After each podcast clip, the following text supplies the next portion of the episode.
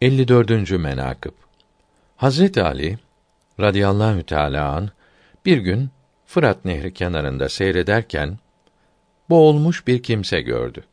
O meyyitin yanına varıp baktıkta gördü ki serçe parmağında Yemen taşından yüzük var.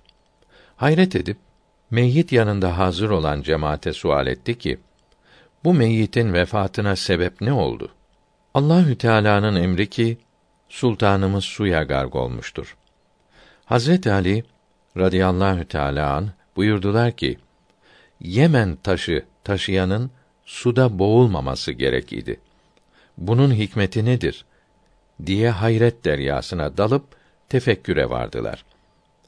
Allahü Sübhanehu ve Teala Celle Celaluhu lütfundan ve ihsanından Hazret Ali'nin radıyallahu teala an bu ızdırabının geçmesi ve bu elemden kurtulması için o meyyitin parmağında olan yüzük taşına dil verip Hazreti Ali'ye dedi ki: Ya Ali, Yemen taşında buyurduğunuz o hassa vardır.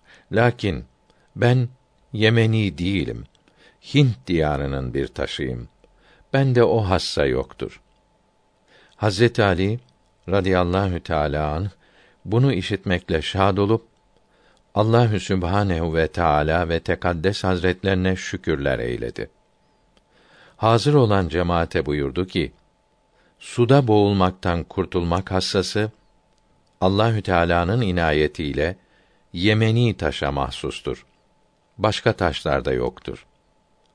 O zamandan beri Yemeni taş itibar bulup parmakta yüzük kılındı. Bu hikaye bir Arabi menakıptan naklolundu.